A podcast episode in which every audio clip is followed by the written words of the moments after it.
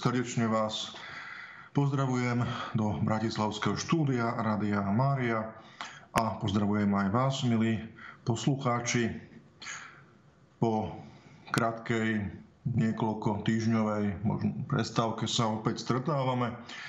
Tentokrát sa ale nebudeme zamýšľať nad cirkevným právom, ale budeme sa zamýšľať, ako bolo spomenuté, nad textami svätého písma, konkrétne nad textami Evanília, ktoré je určené na druhú pôstnú nedelu. My sme minulý týždeň vstúpili do pôstneho obdobia, ako to býva zvykom v našich končinách. Vstúpili sme doň na Popolcovú stredu, ešte sme sa upevnili v tom vstupe do pôstneho obdobia na prvú pôstnu nedeľu. No a vieme, že pôstne obdobie pre nás má byť predovšetkým časom stíšenia, stíšenia, ktoré nám umožňuje stretnúť sa s Bohom. Miestom stíšenia vo Svetom písme, miestom stretnutia s Bohom je predovšetkým púšť, ako sme to počuli minulú nedeľu. Púšť je priestor, ktorý sa nachádza mimo obce, čiže mimo toho priestoru, kde bývajú ľudia. No človek, ktorý sa vyberie na púšť, tak ako Ježiš sa vybral na púšť, e, odchádza z toho svojho bežného každodenného života, pretože na tej púšti sa chce stíšiť a stretnúť sa s Bohom. Vieme však, že vo Svetom písme púšť nie je jediným charakteristickým alebo typickým miestom na stretnutie človeka s Bohom. Je ním aj vysoký vrch.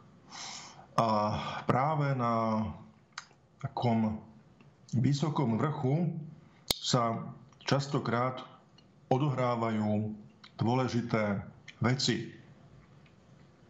Teda môžem povedať, že osobitným miestom stretnutia človeka s Bohom okrem púšte je aj vysoký vrch, e, ktorý nezvýrazňuje možno ten rozmer stíšenia, ale zdôrazňuje ten vysoký vrch skôr ten rozmer priblíženia sa k Bohu. Čiže ak veríme v tom našom pozemskom živote v Boha, ktorý je na nebesiach, tak vysoký vrch vo Svetom písme symbolicky predstavuje akýsi prechod medzi nebom a zemou, akýsi bod medzi nebom a zemou, kde sa človek môže stretnúť s Bohom. A takto to bolo chápané nielen v židovstve, podobným spôsobom to bolo vnímané aj v iných rôznych náboženstvách. Práve tie vyvýšené miesta eh, mali tento rozmer tento význam, že človek sa chce priblížiť k Bohu. No aj preto je veľmi vhodné, že aj do pôstneho obdobia nám liturgia ponúka text, ktorý hovorí o premenení pána. My vieme, že v liturgii máme osobitný sviatok premenenia pána, kedy si osobitne zvlášť pripomíname túto udalosť z Ježišovho života. Vieme, že premenenie pána slavíme v lete, v auguste. No ale mm, vzhľadom na význam tejto udalosti, e, ktorá je zdôraznená aj tou skutočnosťou, že e, nachádzame vlastne vo všetkých troch textoch synoptických e, zachytenú túto udalosť, tak môžeme vidieť jednak význam tejto udalosti, a jednak práve cez ten rozmer toho zblíženia s Bohom, stretnutia s Bohom, ako veľmi, veľmi vhodný práve pre naše duchovné prežívanie toho, toho pôstneho obdobia. Poďme sa teda pozrieť, akým spôsobom nám túto udalosť opisuje vo svojom evaníliu, vo svojom texte evangelista Matúš, pretože tomto liturgickom roku je to práve jeho podanie, ktoré budeme počuť pri svätých omšiach. Matúš píše, že o 6 dní e, vzal Ježiš so sebou Petra, Jakuba a jeho brata Jána a vyviedol ich na vysoký vrch do samoty. Tam sa pred nimi premenil. Môžeme si položiť otázku, mm, čo ten časový úsek o 6 dní?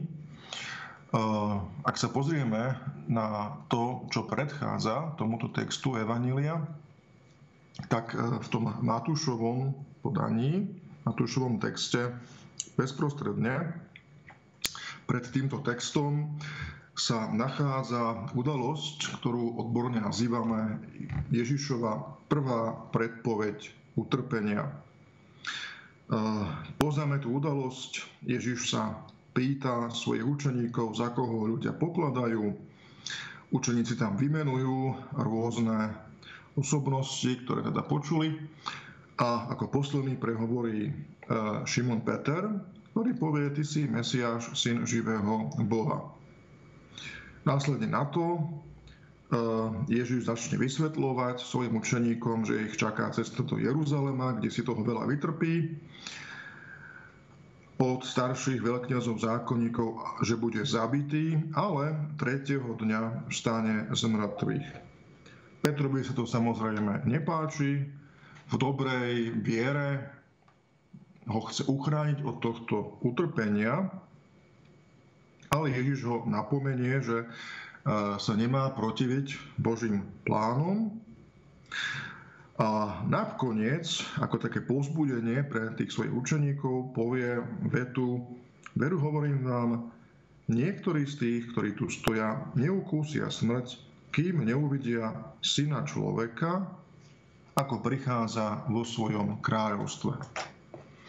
Môžeme teda povedať, že 6 dní po tejto udalosti, po tomto rozhovore a poučení, ktoré Ježiš adresoval svojim apoštolom, ich niektorých, konkrétne Petra, Jakuba a jeho brata Jána, e, vyvedie na vysoký vrch do samoty a môžeme povedať, predvedie im slávu Božieho kráľovstva.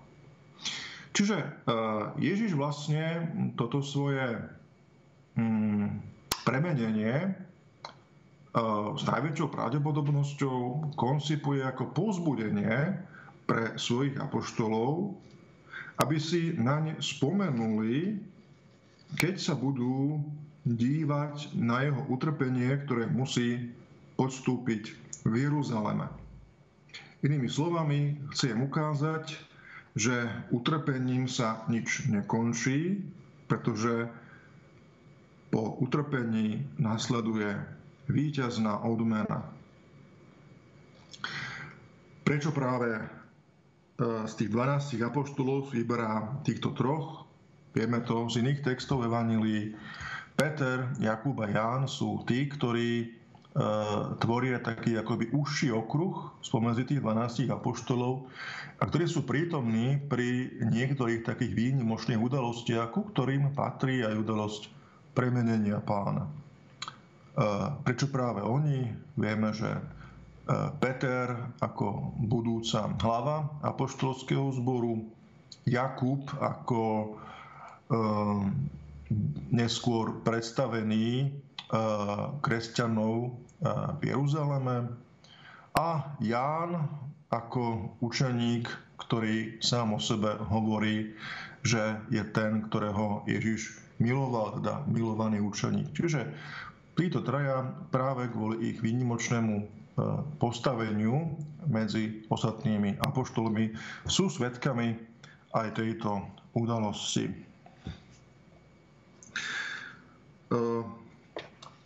My čítame e, v našom slovenskom preklade, že Ježiš sa na tom vysokom vrchu pred nimi premenil.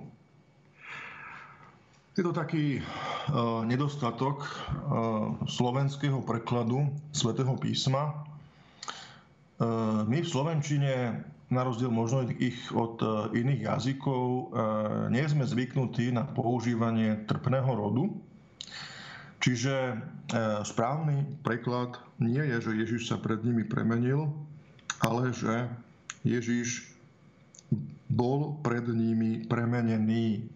Čiže akoby išlo o udalosť, ktorá sa udiela nejakým vonkajším vplyvom. Ježiš bol pred nimi premenený.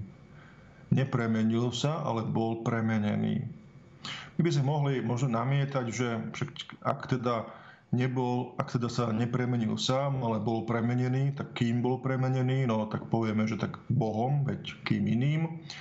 Potom si povieme, veď teda Ježiš je pravý Boh a pravý človek, takže ako pravý Boh sa premenil sám, alebo teda ako to bolo.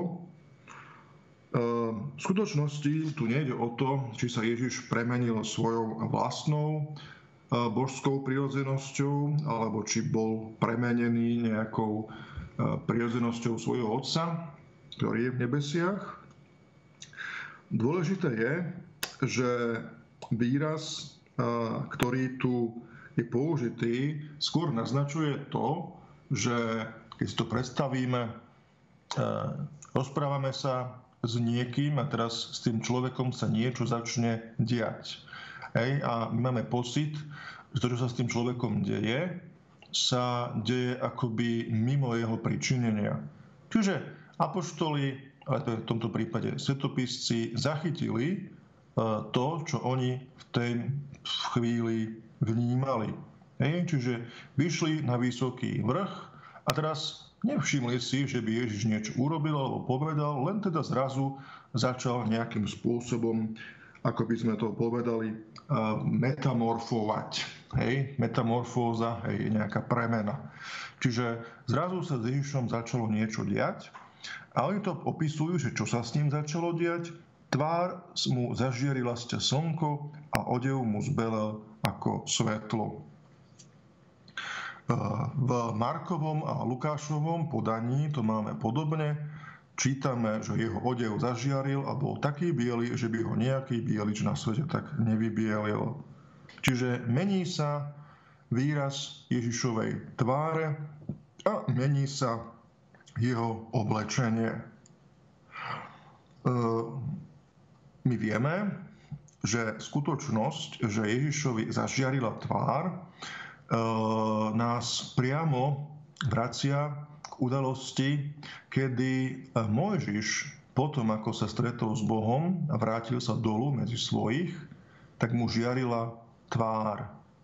Čiže ako keby to, že oni videli, že Ježišovi začala žiariť tvár, a oni samozrejme poznali Tóru, poznali um, to, akým spôsobom sa Mojžiš stretol s Ježišom. Ježiš tu vystupuje v pozícii nového Mojžiša, na tej teologickej úrovni a teda je prirodzené, že aj jeho tvár žiari, pretože e, to, čo sa tam má udiať na tom vrchu, je naozaj e, niečo mimoriadné, niečo, e, čo sa vymýka tomu takému bežnému ľudskému chápaniu a tým pádom k tomu patrí aj takáto, takáto metamorfóza. Postavy, ktoré sa E, zjavujú v okamihu tejto udalosti, sú dve e, veľmi významné postavy e, starého zákona. Mohli by sme povedať dokonca, že patria medzi najvýznamnejšie postavy starého zákona. Mojžiš je ten, ktorý je pôvodcom Božieho zákona, pôvodcom Tóry, on je ten, skrze ktorého Boh dáva svojmu ľudu pravidlá pre dobrý život. Zachovávanie Tóry je v starom zákone podmienkou spravodlivosti. Ten, kto je spravodlivý, je ten, ktorý zachováva Tóru. Dneska by sme to povedali, eh, že ten koncept spravodlivosti je veľmi blízky konceptu svetosti. Čiže kľudne môžem povedať, ten, kto zachováva Tóru, čiže ten, kto je spravodlivý, blíži sa k dokonalosti a tým pádom môže dosiahnuť svetosť.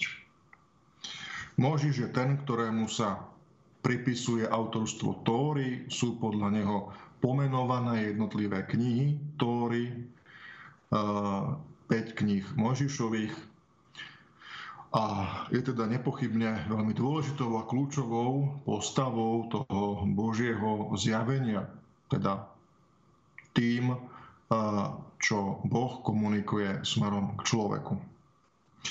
Eliáš je naopak e, niekto, e, kto sa nenachádza na titulke žiadnej z kníh e, Starého zákona. My nemáme knihu proroka Eliáša, máme knihy rôznych prorokov, máme štyroch veľkých a 12 malých prorokov v starom zákone, ale nemáme knihu proroka Eliáša.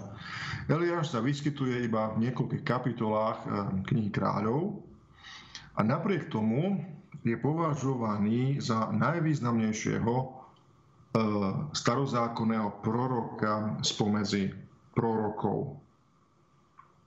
Môžem povedať, že kým Mojžiš je ten, cez ktorého Boh odovzdal ľuďom Tóru, tak Eliáš je ten, ktorý v istom zlomovom momente obnovil vzťah medzi Bohom a človekom, vzťah, ktorý sa na tej kolektívnej úrovni pokazil, ako to máme eh, vyjadrené eh, práve v tej hm, knihe kráľov. Eliáš sa nám spája okrem iných udalostí aj s udalosťou, ktorá sa odohrala na vrchu Karmel. Vieme, že vrch Karmel sa nachádza v podstate na pobreží Stredozemného mora, eh, je súčasťou eh, dnešnej Haify alebo Jope a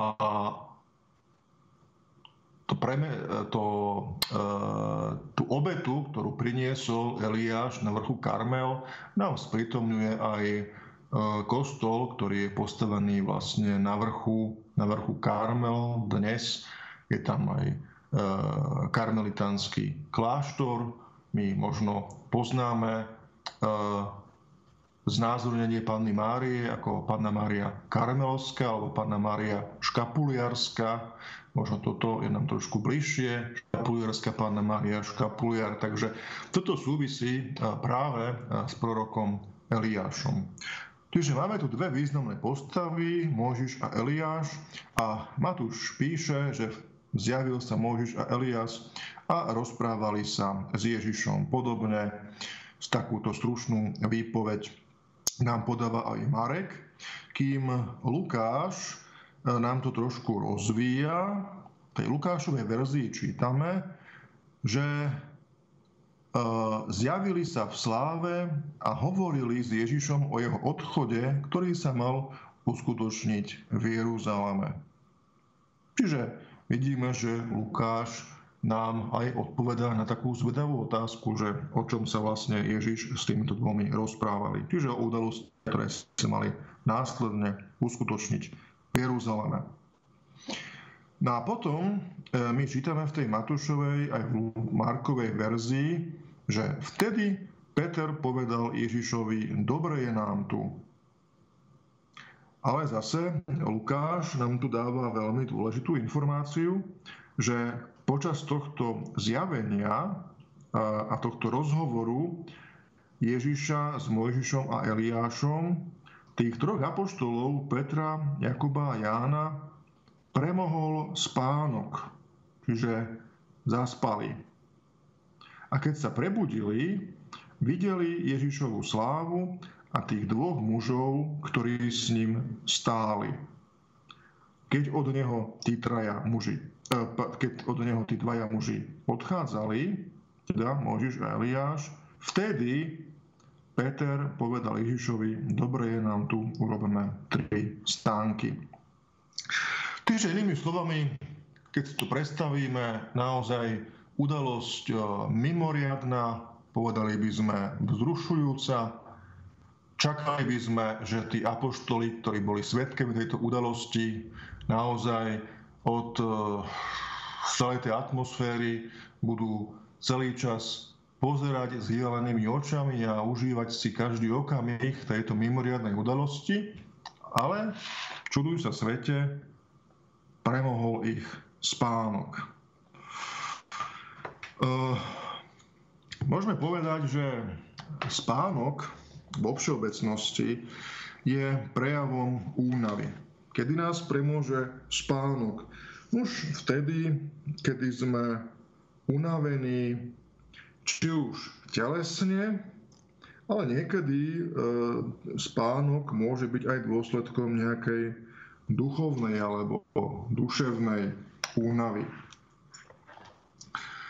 To nás môže viesť k takému zamysleniu sa nad tým, ako sme schopní prežívať a ako prežívame e, sveté tajomstvá, ktorých sme svetkami.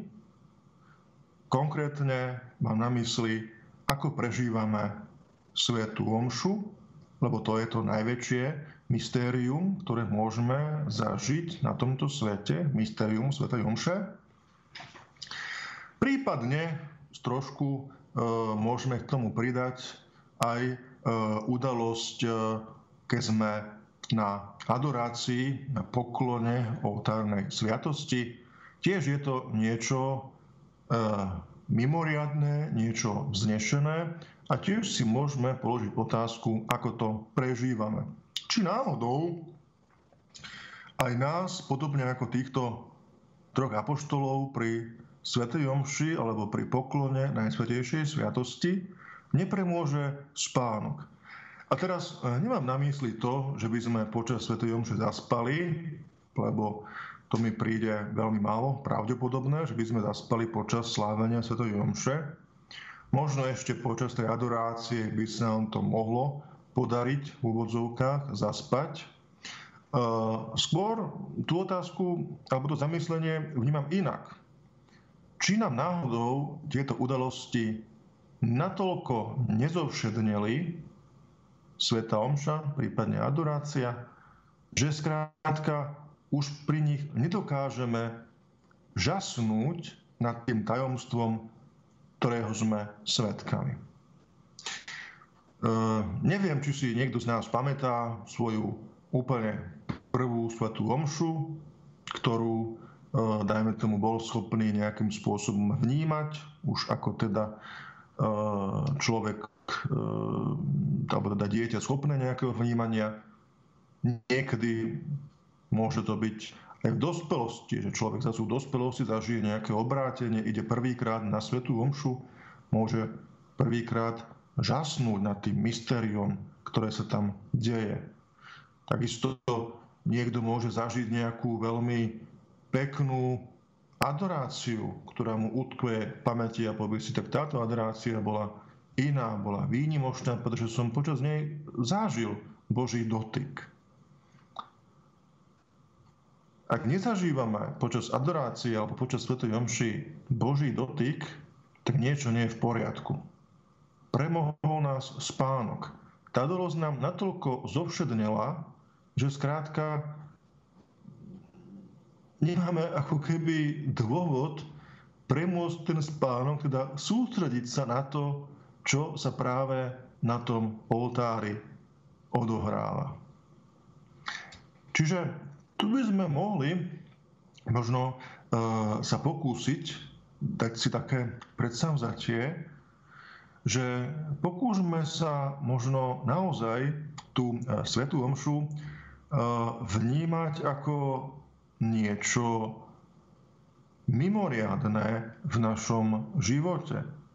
Je to predsa udalosť, pri ktorej Boh zostupuje medzi nás.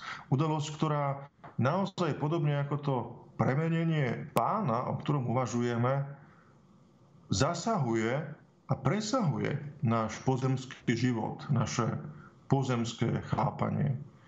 Nie je to nejaké hm, divadelné predstavenie s prepáčením za výraz, ktorého sme svetkami, hej, že v laviciach pozorujeme, čo sa deje pri tom oltári, ale je to niečo, čoho sme úplnou súčasťou. Niečo, do čoho by sme mali byť vtiahnutí celou svojou bytosťou a čo by nám v žiadnom prípade nemalo zovšednieť.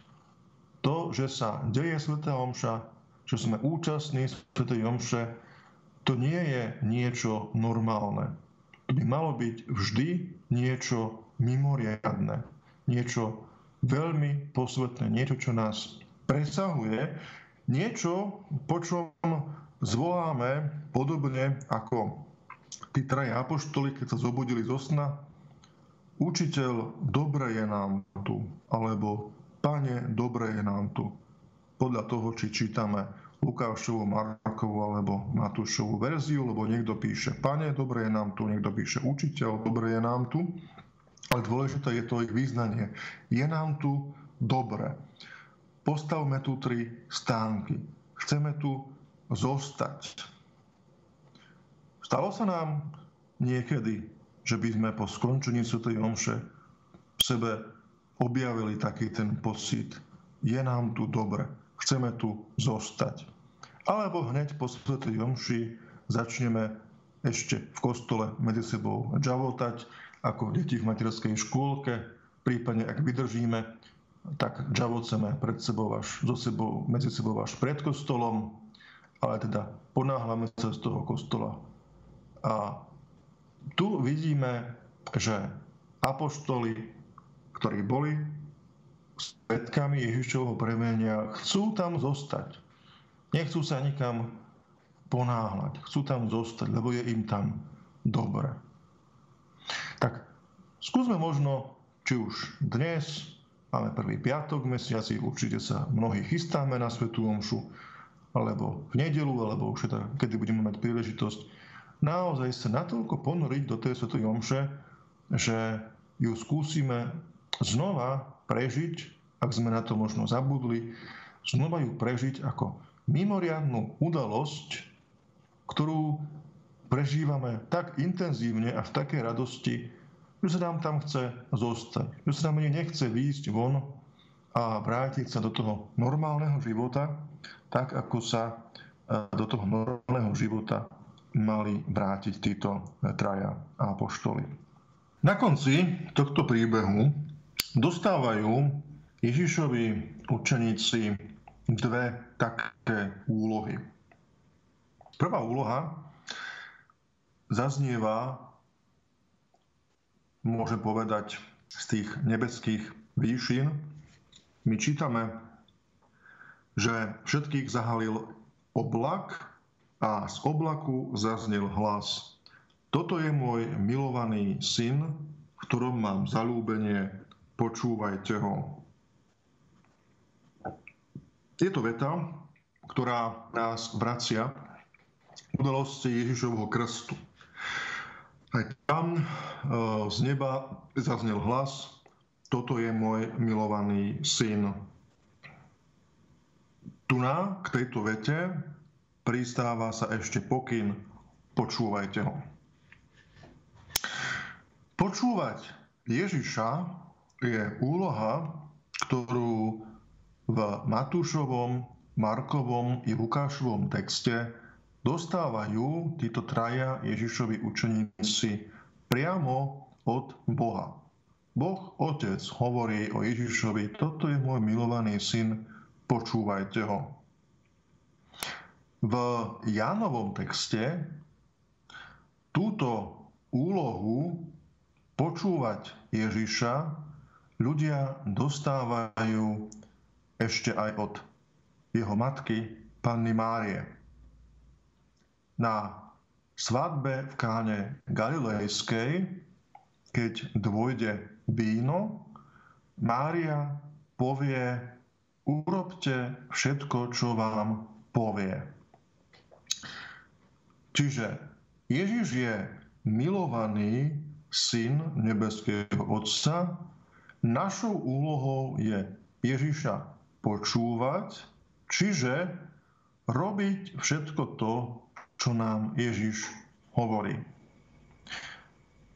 keď sa možno v duchu takého pôstneho spytovania svedomia e, obzrieme do zrkadla nášho svedomia, môžeme nájsť určite nespočetné množstvo udalostí z nášho života, kedy sme namiesto toho, aby sme počúvali Ježiša a robili to, čo nám povie, počúvali sami seba a robili to, čo sa nám javilo ako pre nás najlepšie a najvhodnejšie. Takéto konflikty v našom svedomí sú súčasťou nášho každodenného života. Veľakrát sa o niečom rozhodujeme, rozhodujeme sa, či budeme pri svojom rozhodovaní reflektovať Božie slovo, Boží zákon, Božie prikázania, čiže to, čo aj nám bolo dané skrze Mojžiša, to, čo Božiemu ľudu pripomína Eliáš a to, čo definitívne potvrdí sám Ježiš. Alebo sa to budeme snažiť nejakým spôsobom obísť a nasledovať svoje túžby, svoje očakávania. Bez ohľadu na to, či sú alebo nie sú v súlade s Božím slovom. My čítame v Matúšovom texte, že keď učeníci počuli tento Boží hlas z neba, padli na tvár a veľmi sa báli. No Ježiš k im pristúpil, dotkol sa ich a povedal, vstaňte, nebojte sa. Toto nám e, podáva iba Matúš vo svojej verzii. Ani Marek, ani Lukáš nám o tomto e, svedectvo nepodávajú, čiže e, tam táto časť tohto príbehu zaznamenaná nie je, ale teda pre Matúša je dôležité, aby svojim čitateľom sprostredkoval aj takúto reakciu učeníkov na slová, ktoré zaznievajú z neba. Stretnutie s Bohom totiž prirodzene vzbudzuje bázeň. Možno si uvedomujeme v našom živote udalosti, kedy sme niečo vyparatili ako deti, Zrazu sa zjavila mama alebo otec, pocítili sme bázeň, pocítili sme strach, uvedomili sme si, že sme vyparatili niečo, čo sme vyparatiť nemali. Podobný pocit určite máme aj po spáchaní hriechu, sa ozve naše svedomie a vytkne nám naše svedomie, tento Boží hlas v nás, že sme spáchali niečo, čo sme spáchať nemali. A my zrazu pocítime bázeň. A to je dobré. Horšie by bolo, keby sme na takúto bázeň získali svojim životom imunitu. Nie je dobré pestovať si imunitu voči bázni pred pánom. Kto sa rozhodne ignorovať to, čo mu vnúka jeho svedomie, veľmi rýchlo prestane byť vnímavý na hlas svedomia a takýto človek sa stále viac a viac vzdialuje z tej cesty, ktorá vedie do väčšnosti, ktorá vedie k svetosti. Vieme, že ak pocítime výčitky svedomia, tak prirodzene nasleduje z našej strany ľútosť nad hriechom. Svedomie mi niečo vyčíta, ja pocitím lútosť nad hriechom, ľutujem, že som to urobil, cítim ľútosť, uvedomujem si, že som zradil Božiu lásku a my čítame, Ježiš k ním pristúpil, dotkol sa ich a povedal, vstaňte a nebojte sa. Správna ľútosť v našom živote je nasledovaná Ježišovým uistením. Vstaň, neboj sa. Urobil si hlúposť, spáchal si hriech, potkol si sa, spadol si na zem, vstaň, vstaň zo svojich hriechov, vstaň, neboj sa. Ja ti odpúšťam a ty môžeš ďalej kráčať za mnou. My čítame, že keď zdvihli oči, nevideli nikoho, iba Ježiša. Je to nádherné vyjadrenie stretnutia človeka s Božím milosrdenstvom. Už nevidím svoju nedokonalosť, pretože som ju naplno precítil, už vidím iba Ježiša ktorý vie o tejto mojej nedokonalosti a pozbudzuje ma, aby som sa nebál, aby som mu odovzdal svoju nedokonalosť a aby som s jeho pomocou a vďaka jeho milosrdenstvu kráčal ďalej. Nevideli nikoho iba Ježiša. Pred očami mali iba Ježiša, ktorý ich uistil o svojom milosrdenstve, o svojom pochopení, uistili ich o tom, že môžu dôverovať. Čiže toto je prvý uh, taký príkaz, ktorý dostávajú. Toto je môj milovaný syn, počúvajte ho. My vieme, že my sme milované Božie deti, čiže Počúvať Ježiša znamená odpovedať na jeho lásku. Ak máme skúsenosť s tým, že sme milované Božie deti, našou prirodzenou odpovedou je, že počúvame, že poslúchame. Zase, ak sa vrátime do nášho detstva, ak sme cítili v detstve, že sme milované deti svojich rodičov, bolo nám úplne bez problémov rodičov poslúchať. Potom samozrejme prišlo obdobie puberty, kedy sme začali pochybovať o tom, že nás rodičia milujú a mysleli sme si, že práve tí naši rodičia sú tí najhorší na svete a tak sme neposlúchali.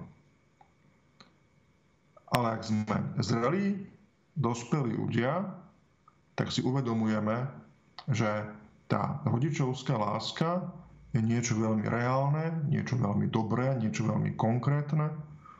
A tá Božia láska je to najdokonalejšou možnou podobou lásky medzi rodičom a dieťaťom. Ten druhý príkaz, ktorý dostávajú, sa nám môže javiť ako trošku zvláštny. Ježiš im hovorí vo všetkých tých troch podaniach, teda v Matúšovi, Markovi aj v Lukášovi, aby nikomu nehovorili o tom, čo sa tam odohralo, čo tam videli, kým syn človeka nevstane z mŕtvych. A my čítame v Markovi a Lukášovi, Matúš nám to neuváza, ale ten Markov a Lukášov príbeh skončí tým, že oni si toto slovo zapamätali, respektíve oni zmlkli a v tých dňoch nehovorili nikomu o tom, čo videli. V tých dňoch o tom, čo videli, nehovorili nikomu. Ale keď Ježiš vstal z mŕtvych, tak o tom, čo videli, začali rozprávať do celého sveta. Ježiš nechce, aby sa o tejto udalosti jeho premenenia na tom vysokom vrchu dozvedela široká verejnosť. Pretože by to mohlo teoreticky, aj keď teda e, Božie plány nemôže nič skrížiť, ale možno, že to správanie ľudí voči nemu by sa zmenilo. Ježiš však chce vykonať, chce vyplniť ten Boží plán a preto o tejto udalosti nechce, aby sa široká verejnosť dozvedela, aby možno svojou reakciou na túto informáciu neskrížila e, plány, ktoré e, súvisia s vykúpením a spásou každého jedného z nás. Zachovať tajomstvo je niekedy veľmi ťažké. Nepochybne sme, každý z nás boli v situácii, keď sme sa dozvedeli niečo zaujímavé, niečo netradičné a hneď sme cítili potrebu povedať to najbližšej susedke alebo najbližšej kamarátke, kamarátovi, susedovi, to je jedno. Schopnosť zadržať tajomstvo, schopnosť mlčať vtedy, keď to nie je vhodné, je tiež jedna z vecí, ktorej by sme sa mohli učiť práve v tomto pôstnom období. A nie len, aby sme sa odnaučili nejakým spôsobom klebetiť, miešať sa do veci, do ktorých náš nič, ale aby sme si naozaj uvedomili, čo to je dôvera. Že tak ako chceme a máme dôverovať Bohu, tak sa máme naučiť pestovať dôveru aj medzi sebou. A súčasťou tej dôvery je veľakrát aj zachovanie tajomstva, mlčanie o nejakej veci, ktorú ten druhý nechce, aby sa ktokoľvek ďalší dozvedel. Čiže vidíme, že text edelného evanelia nám ponúka naozaj e, bohatý duchovný obsah na zamyslenie, na spytovanie svedomia, na nápravu našej životnej cesty, aby sme sa usilovali rásť v čnostiach, zdokonalovať sa v láske a poznaní Boha, ale aj v láske, dôvere a rešpekte jedného voči druhému. Nech nás teda toto Božie slovo povzbudí a inšpiruje do nášho každodenného života. Ja vám ďakujem za pozornosť a teším sa na stretnutie opäť niekedy na budúce. Pochválený buď Ježiš Kristus.